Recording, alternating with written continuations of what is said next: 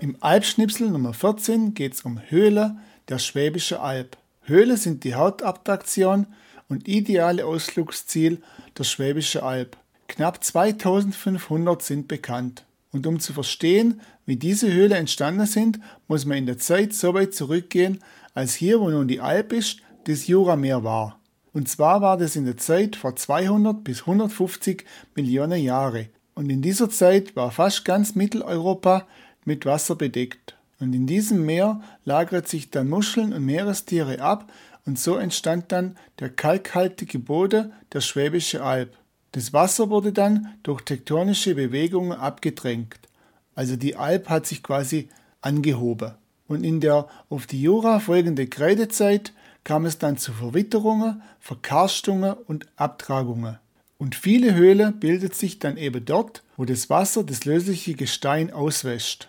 Steinsalz und Gips gehören zu den Gesteinen, die schon in reinem Wasser gelöst werden. Und der Kalkstein dagegen, der löst sich dann erst bei saurem Wasser. Und Regenwasser ist sauer. Das Kalkstein der Schwäbische Alb löst sich also im versickernden sauren Regenwasser allmählich auf. Die Lösung wird weggeschwemmt, manchmal fließen ganze Bäche oder sogar Flüsse durch das Erdinnere. Zurück bleiben unterirdische Hohlräume, die mit der Zeit immer größer werden. Ein ganzes Labyrinth aus Gänge kann sich bilden. Man spricht bei diesem Vorgang auch von Karst. Die Landschaft der Alp ist quasi fast so durchlöchert wie ein Emmentaler Käse. Verkarstung passiert natürlich nicht nur im Innern der Alp, sondern durch Verwitterung des Kalksteins beginnt schon an der Erdoberfläche. Der saure Regen gräbt sich immer größer werdende Rinne und formt die Landschaft, die immer schroffer wird.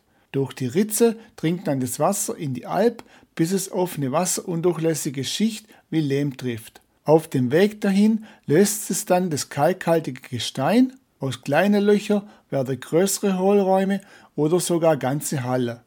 Kleine Rinnsale werden zu lange Gänge und Gräber.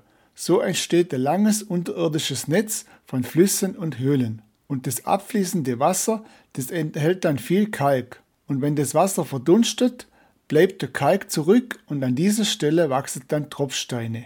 Stalaktite von oben und von unten dagegen die Stalagmite.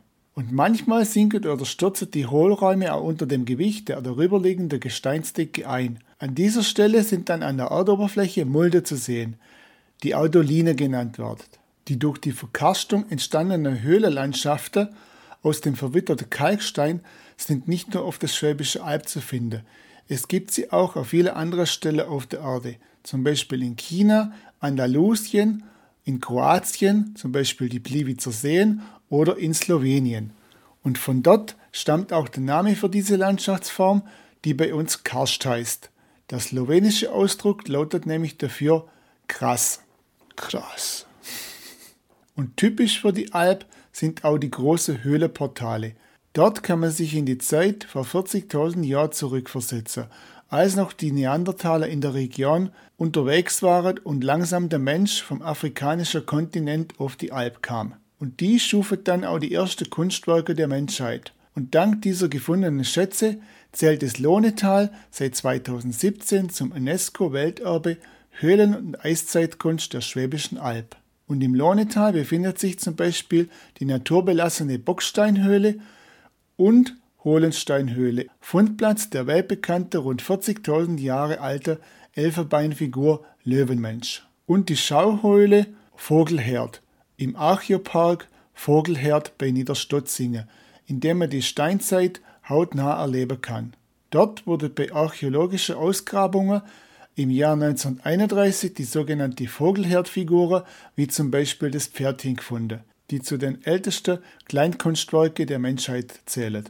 Und wer sich für Tropfsteine interessiert, der sollte unweit vom Archeopark liegende Charlottehöhle besuchen, nahe der Mündung der Lohne in die Hürbe. Sie ist die längste begehbare Schauhöhle Süddeutschlands und darin befinden sich viele sehenswerte Tropfsteine.